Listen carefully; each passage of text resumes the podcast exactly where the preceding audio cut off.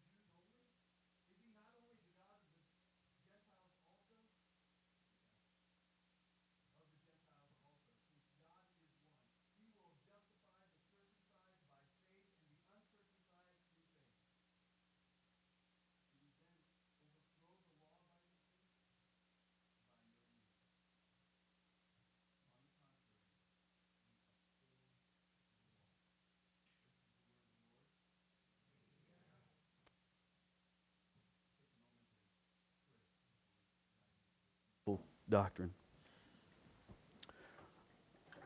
Father God, you are faithful. Uh, we've seen it in these young women who profess their faith in Christ. Um, and Lord, we are reminded, going to be reminded this morning about the beautiful and powerful doctrine of being justified by faith. Lord, open our ears, open our hearts.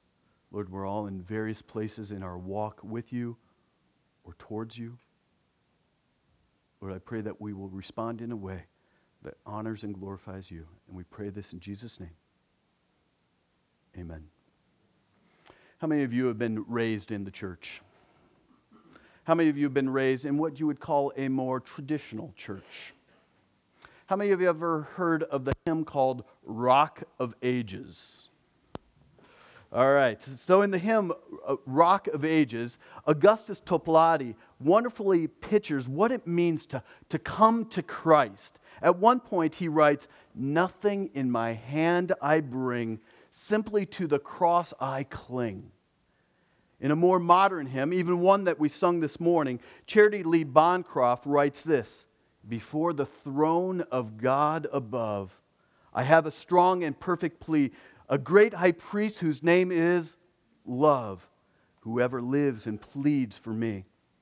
And these are wonderful lyrics, and it's a great expression of the doctrine of justification by faith alone.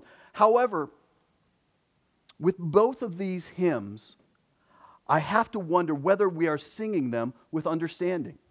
How often have you kind of been singing in, in, if you come to worship and you start singing a song, it's like, oh, a warm, fuzzy song, you just sing it out. I remember going back to my parents' church, and the, the organ swells, and, and all the saints are singing out, and there might be a little tear. But I wonder, do we really understand what we're singing? Do we understand the deep meaning of what it means to be before the throne of God above, I have a strong and perfect plea, a great high priest whose name is love, whoever lives and pleads for me. Do we understand what it means to say, Nothing in my hand I bring? There's, there's nothing in my hand I bring. Nothing. Nada. I simply to the cross I cling. Job asked a very important question how can a man be righteous before you, God? Stated another way, the psalmist in Psalm 130 said this If you, Lord, should mark iniquities, O Lord, who could stand? In other words, Lord, if you kept track of all my sins and all my screw ups, who could ever stand? Who could ever stand before you? And there's no more important question than that. No more important question. So, how would you answer? How can a righteous man stand before God? And if you answer any other way than by grace alone, through faith alone, in Christ alone, you have not believed the gospel. That is, you cannot stand before God. It's impossible. Nothing in your hand can you bring that would please God. Even the false prophets of Jeremiah's day, days promise peace, peace, when there in reality is absolutely no peace. There's an ever present danger of assuming that we are at peace with God, when in fact we are not at peace with God. Because there's two approaches to salvation. One is by human achievement. What can I do? What can I bring? What can I accomplish to please God? And then the other one is divine accomplishment. The latter is what we mean by justification by faith alone. For many, particularly in church circles as our own, this may appear as a given. Yeah, of course. It's what God has accomplished through Christ Jesus, by grace, by faith, through faith. This is what God has done. But I would suggest that we often obscure this beautiful gospel truth. We tend towards legalism. None of us want to admit it, but we lean towards legalism. Though we deny it, there's this subtle emphasis on righteousness within, from, or provided by us rather than a righteousness that comes from outside of us. And this believing that righteousness can come from within or by me or through me has some very devastating results. In some cases, it results in a very smug type of self righteousness. Think of the Pharisee in the parable of the Pharisee and the tax collector, where the, the Pharisee smugly prayed, God, I thank you that I am not like other men. Can you imagine praying that? God, I, I thank you that I am not like Nathan Phillips. I, I thank you that I am not like Jason Bruxford or Laura Vroom. God, thank you that I'm not like those people, that I'm not like the extortioners, the unjust, the adulterers, or even, as he prayed, this tax collector. It gives a certain smug self righteousness, while it was the humble tax collector who went down to his, his house and just, who was justified rather than the Pharisee who exalted himself. In other instances, self righteous, this self righteous tendency tends to a certain kind of presumptuous self confidence. Even the Apostle Paul recalled the attitude that he had prior to his, his, uh, his conversion.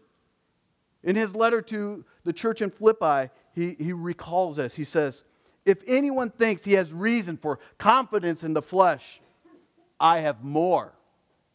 I've trumped you. You think you're good? Huh. Let, me, let me give you my resume. Circumcised on the eighth day of the people of Israel, of the tribe of Benjamin, a Hebrew of Hebrews, as to the law, a Pharisee, as to zeal, a persecutor of the church, as to righteousness under the law, blameless. I win.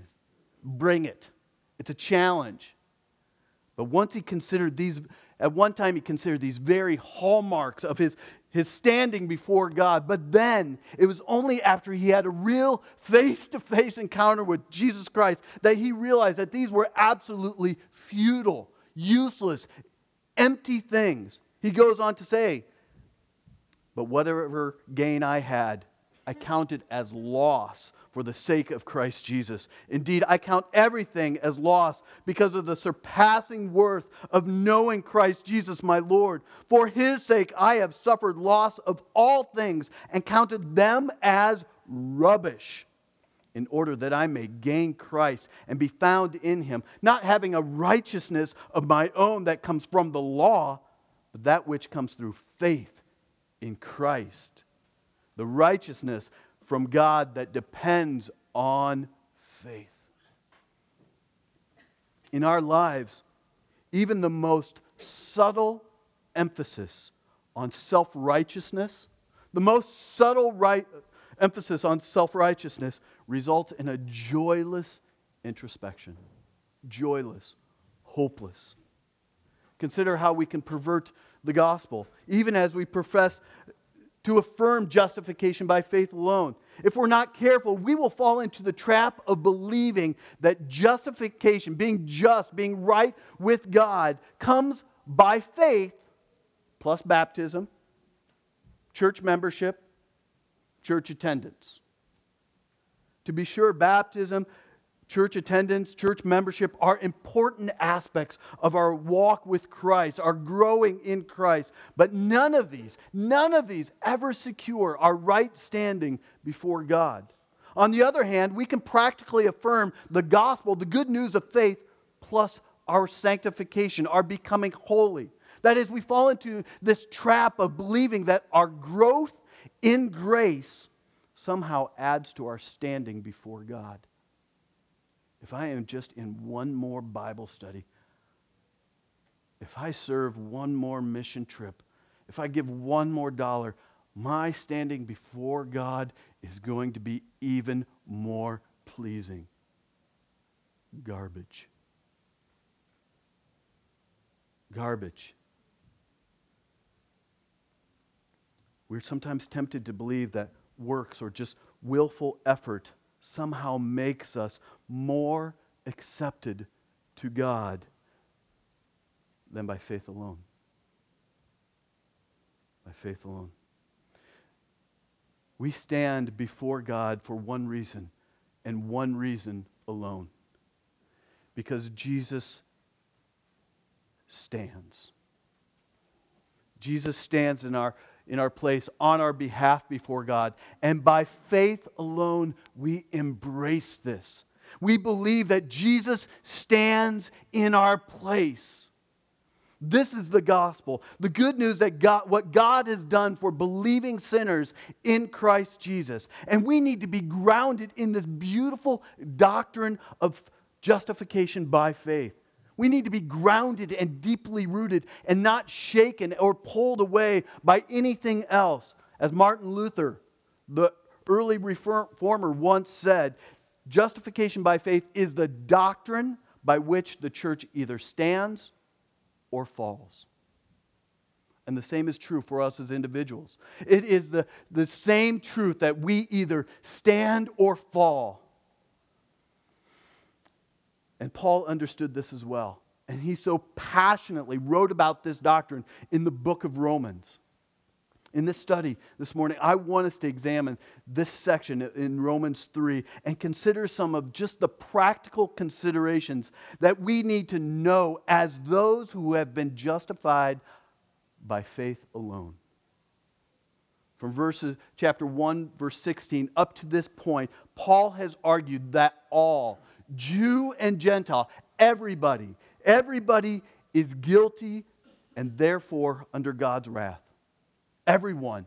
That, that includes you or has included you, that you are or were guilty before God. Everyone in this room, believer or unbeliever, you all had the same standing.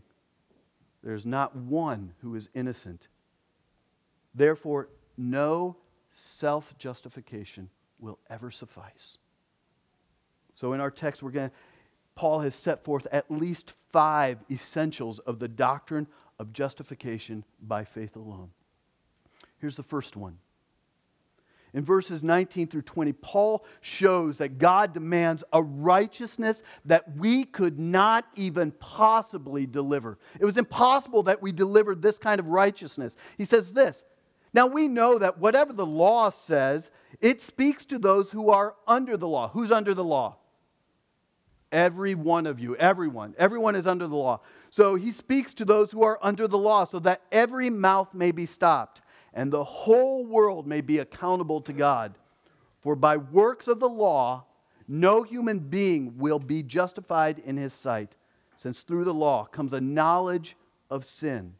This term righteous as it is used in relationship to our standing before God, describes that which is straight, that which is upright, that which is absolutely innocent and holy. It speaks of actions and attitudes that conform to a set standard, God's standard, as defined by his revealed law.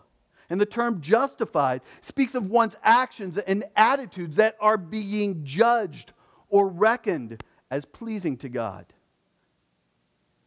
When this is true, it is said that a person is justified, declared righteous. And we should note that to be justified, to be declared righteous before God, means that means more than simply being declared innocent. When he was created, Adam was innocent. The only innocent human being. He never sinned. He did not even need righteousness, at least not in the way that we are defining the term, because he had never sinned. And he had no need to be declared righteous. There was no sin from which he needed to be saved by faith, at least not initially. To be justified necessarily implies that we have all fallen short of God's standard. All of us which was not true of Adam in the garden initially. So Paul argued through this letter that no one can please God. No one can be accepted by God through obedience to the law. And some of us, whether we want to admit it or not, are um, we're kind of closet legalists, right? We like to say, if I just do this and I just do that, if I can keep this law, if I can attend church just enough, I can be justified. I can have a, at least a, an appearance of a good standing before God. But Paul says, listen, no man can fully obey the word of God. No man can obey God's law.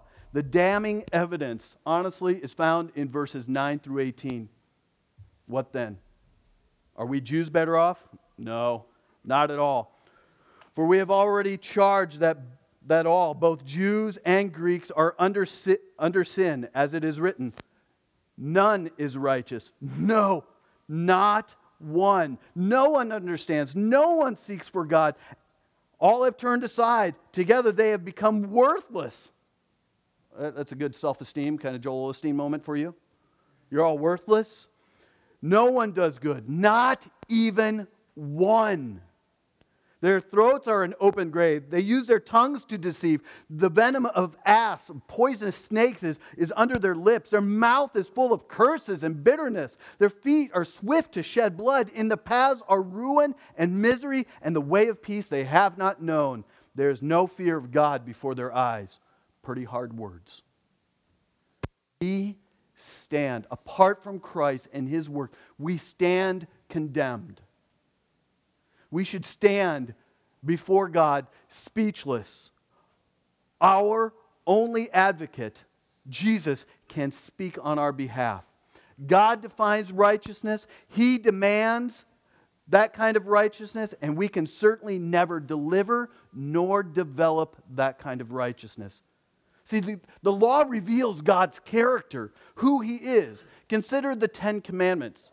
And in the preamble of Exodus 20, verses 1 and 2, it starts off this way And God spoke all these words, saying, I am the Lord your God, who brought you out of the land of Egypt, out of the house of slavery.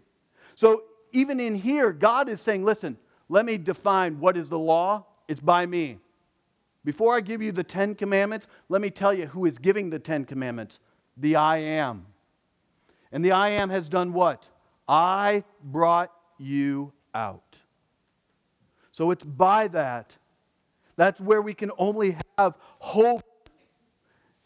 Hope, uh, our, our only hope is a righteousness that comes from outside of ourselves. We, show me one person in this room who has ever kept all the Ten Commandments and I'll show you a liar. We, we all fail. Especially how Jesus redefines it in the Sermon on the Mount. When he talks about, you know, murder, or he talks about uh, committing adultery. You know, committing adultery is not just sleeping around with another woman, it's even a lustful thought. You, you can murder people in your heart with a thought. So show me one person that is righteous. Uh, no, not one. The only righteousness that we can receive is a righteousness that comes from outside of ourselves. God's standard is defined by God's character. And since our character infinitely falls short of God's character, our only hope is if the God who defines the law provides the necessary righteousness to satisfy the law. That's why theologians talk about an alien or a imputed righteousness. Don't think about little green people when we talk about an alien righteousness. An alien righteousness is a, righteousness that comes from somewhere else, somewhere foreign and far off and it is given to us. An imputed righteousness is a righteousness that is given to you. You are given a righteousness that is not your own.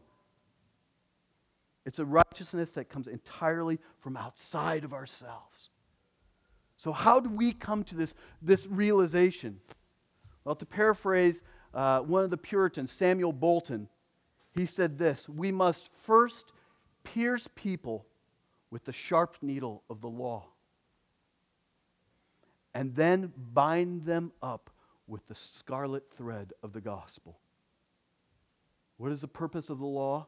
It is to point you to a holy God, that it is impossible for you to find any other righteousness in yourself. You fail constantly. For you had to have access before a holy God, you need to fulfill this law completely and perfectly and to be totally blameless. And so the law points and pricks, makes you aware of your need. If we are will be saved or justified, we must look away from ourselves. You've got to look away from you. The children of Israel, when they were, were in the desert and they were suffering God's wrath in a form of poisonous snakes. How many of you remember that story? It's a great story uh, found in Numbers 21. The children of Israel were unfaithful, and so God sent poisonous snakes. And if these people, of course, I would do the same thing. These snakes start showing up, what do you do? You start freaking out. You start watching your ankles. You watch everywhere that you go so that you, you are not killed. And finally, God told Moses, listen, what I want you to do is I want you to put a bronze uh, snake, create a bronze snake, put it up on a stake, and tell people to look away from themselves and the sin, the snakes around them, and look to that snake. And what will happen? They will be saved. And Jesus uses this, this same event as an illustration of what it means to be justified. As, a, as Moses lifted up the serpent in the wilderness, so must the Son of Man be lifted up. In order to be saved, we must look away from ourselves and others and look to Christ alone. Honestly, we, we even need to look away from our churches for salvation. We must look to Christ and Christ alone for salvation. And we should note also, hear this, this equally applies to those who have already been justified. If you have been saved, if you have done what Abigail and, and have done, you have professed your faith in Christ, you, you have received the gospel, and you are new, you are a new creation. The old is gone, or the, the old is gone, the new has come. You are alive in Christ. If you've been justified, you cannot now look to yourselves. We must keep our eyes firmly fixed on our Savior. Our faith in Christ, which we are in, by which we were initially saved, is an enduring faith. An enduring faith. If we believed in Christ initially, we must continue to believe and rely on Him. On your best day, as well as on your worst day, you are accepted in Christ alone. Your best day, you're accepted in Christ alone. On your worst day, you're accepted in Christ alone. Second one. Second, we learn from Paul that God declares righteous. He, he declares it. He's, he says, you, you are righteous when we don't possibly deserve it. Don't possibly deserve it. Verses 21 and 23. But now the righteousness of God has been manifested apart from the law, although the law and the prophets bear witness, they tell about it. The righteousness of God through faith in Christ Jesus for all who believe. There is no distinction. For all have sinned and fallen short of the glory of God. All have sinned. No one can possibly claim to deserve righteousness, the righteousness that God gives. No one in this room can say, I deserve it. I, have done something good, so I deserve this righteousness from God. Because we are justified freely. Justification is not something that we earn, it is a gift from God. And until we grasp this, we will never truly believe on Christ. Righteousness can only be granted graciously by God through faith in Christ. No one deserves it. It really is a gift. It really is God's gift to undeserving, dead, disobedient, depraved, and damned sinners. It is a gift from God. But why must this faith be in Christ alone? The answer is because He alone has the righteousness that we need. For our sake, He, God, made him, Christ, to be sin, who knew no sin, so that we might become the righteousness of God. It was Jesus in whom God was well pleased. And even Pontius Pilate, a broken, sinful man, found no fault in Jesus. Perfection. So, where we failed to meet God's standard, Jesus succeeded. He alone has the ability to give us what we cannot attain ourselves. Because of Jesus, because he was faithful, we can have full faith in him. Because he is the faithful God made man who fulfilled all the requirements of the law, whom God was well pleased. He took on the, the sin of all humanity and fulfilled it. To, he was the perfect sacrifice for us. Because Jesus was faithful, we can have full faith in him. The Son of God succeeded where the Son of God, humanity, failed. And therefore, faith in Jesus is well grounded. Jesus merited enough salvation for all whom he represented. Romans 8, Paul says this There is therefore now no condemnation for those who are in Christ Jesus. For the law of the Spirit has set you free in Christ Jesus from the law of sin and death. For God has done what the law, weakened by flesh, could do, could not do. By sending his own son in the likeness of sinful flesh and for sin, he condemned sin in the flesh in order that the righteousness requirement of the law might be fulfilled in us, who walk not according to the flesh, but now walk according to the Spirit. Jesus completely, completely met God's standard. And therefore, in every sense of the term, can be called righteous. God gives the righteousness of Christ to believing sinners. With Paul, believers can speak of not having a righteousness of my own that comes from the law, but that which comes through faith in Christ. We now, if you believe in this good news, you now have a righteousness that's not your own, but it comes from Christ Jesus Himself. But what does it mean to have faith in Christ Jesus? Saving faith has at least three elements to it. First, there is knowledge about its content. There's knowledge about it. There are certain facts that must be grasped. After all, faith has an object, and that object is Christ. So there are certain facts that we that must be believed. These facts relate to our creator, the God who set the standard, our condition, broken and sinful and apart from God, and Christ who has met the standard on our behalf. We must know these facts as they're stated in Holy Scripture. But secondly, we must intellectually assent to these facts. It's not just knowing them. We must agree with God regarding these facts that our creator our, about our creator our condition and our christ we must affirm what god has said is truly true i believe that but there's a third element that is, that is vital. The first two elements, knowledge and assent, are important, but it's not sufficient.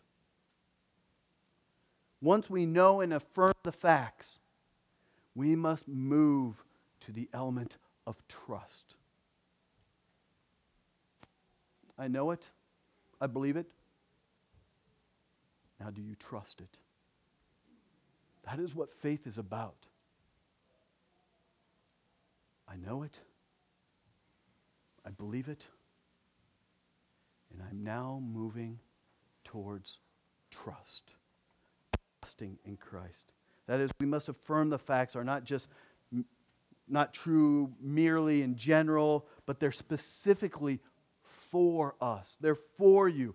Personal trust and personal reliance on Christ is called for. You must affirm that you have fallen short of God's standard, that you need a Savior, and that Christ alone is available to you. It's available to you, and you must depend on Him alone with everything that you have, including your affections, and cry out with, like the tax collector who said, God, be merciful to me, a sinner.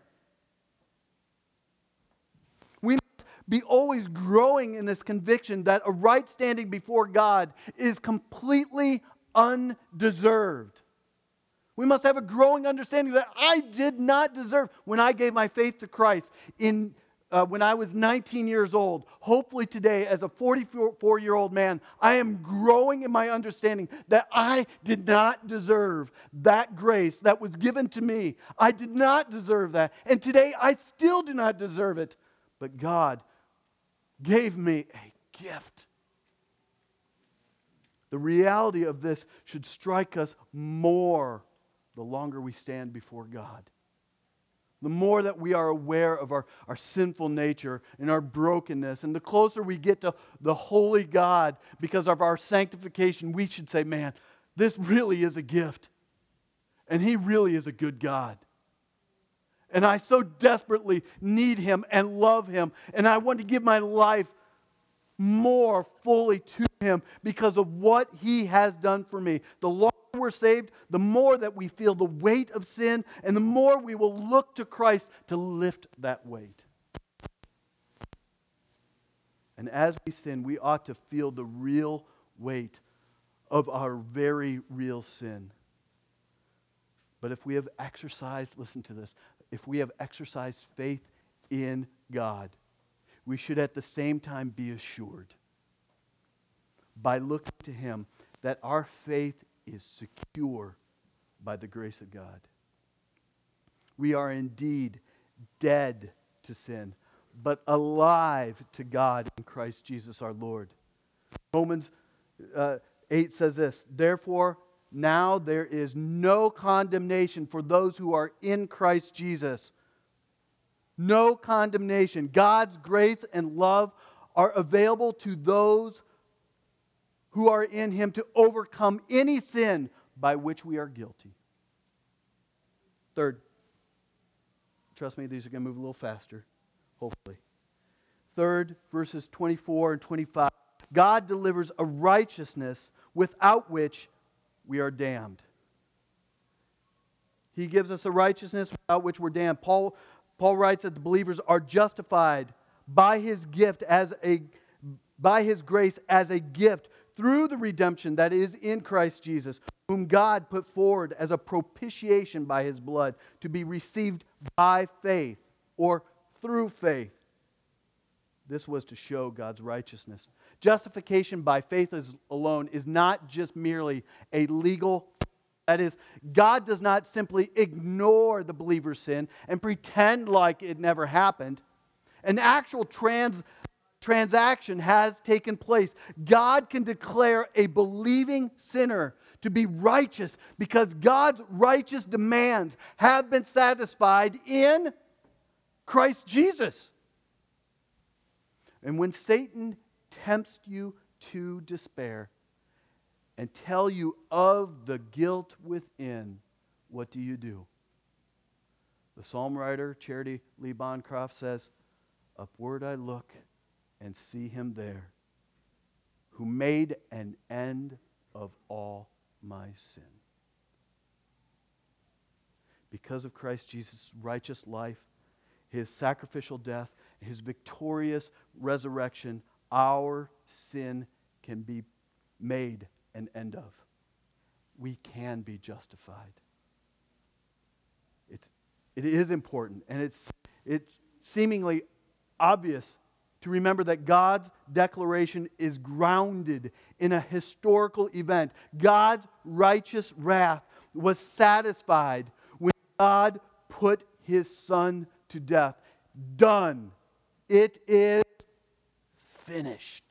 It's done. It's accomplished.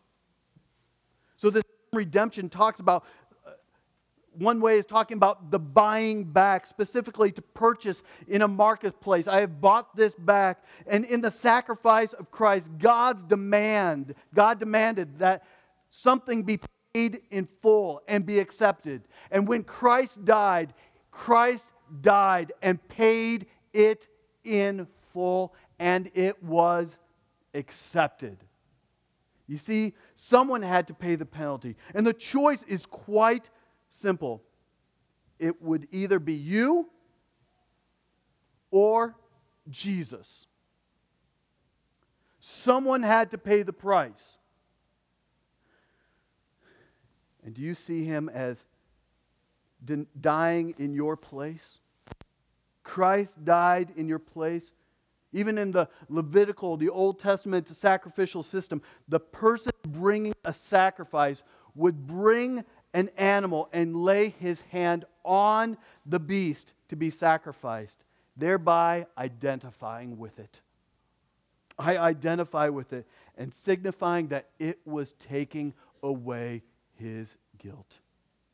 In the same way, when we must by faith, lay our hands on Christ, believing that He has taken our punishment. If you will be redeemed by God, you must lay your hands on Christ and say, He has taken my guilt. He has taken my shame. He's taken my sin on Himself for me. Do you even see that Christ has taken God's wrath on you because of sin? If not, God, ask God to help you see. John 1, 2, 1 John 1 says this My little children, these things I write to you so that you may not sin. And if anyone sins, we have an advocate with the Father, Jesus Christ the righteous, and he himself is our propitiation of our sins. And not for ours only, but for the whole world to experience God's declaration, you need His grace to enable you to experience your declaration of allegiance with Christ. Seek Him, ask Him, knock, and it will be open to you. All that the Father gives me will come to me. And the one who comes to me, I will by no means cast out. You come to Jesus, and He will say, Welcome. Fourth, in 25 and 26, we learn that God demonstrated his righteousness, which cannot be denied.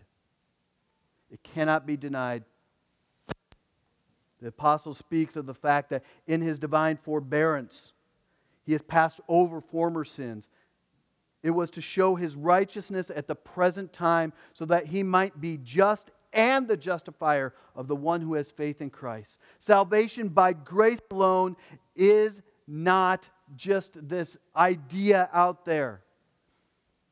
God does not simply declare the sinner justified out of nothing. Rather, it is by faith that is secure that God's justice has been just satisfied. And these verses assure us of this. The work of Christ undeniably satisfies God's justice and therefore it justifies God. The result is that our justification is justified. It sounds odd, but our justification is justified because a holy God did it. Therefore, when Satan tempts you to despair, look upward to Christ who secured your justification by satisfying God's wrath. Ephesians 6.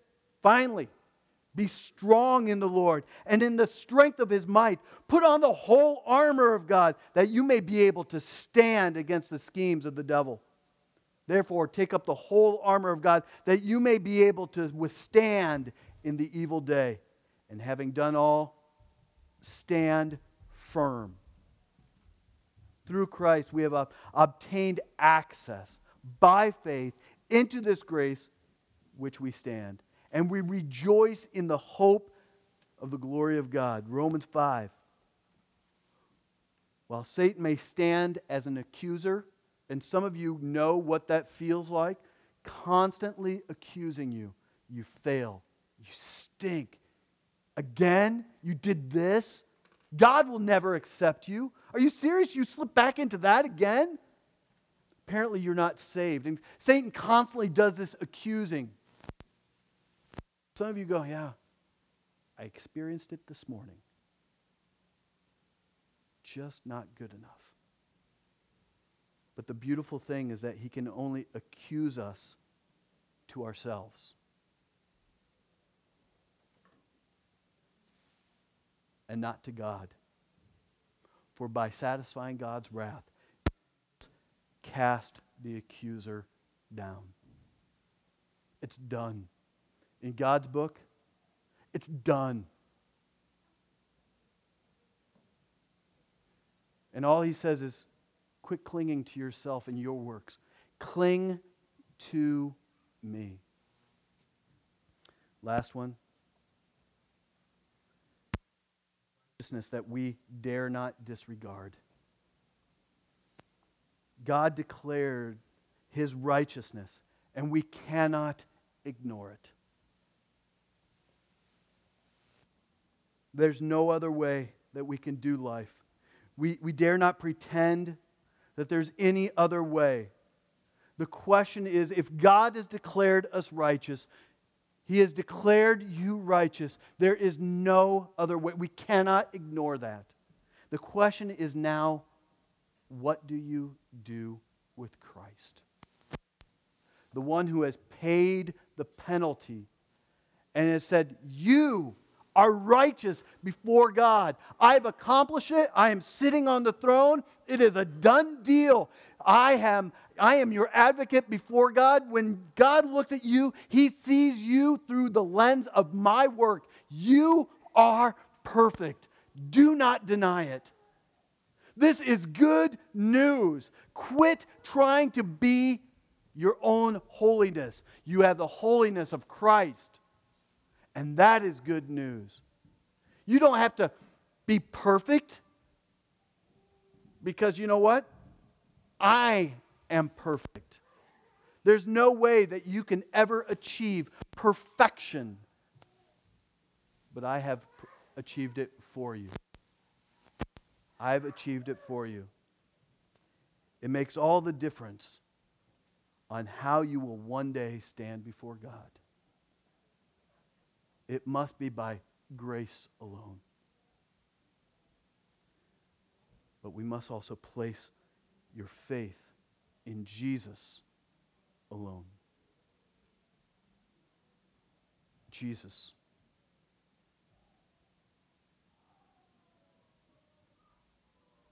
Amen. Let's pray.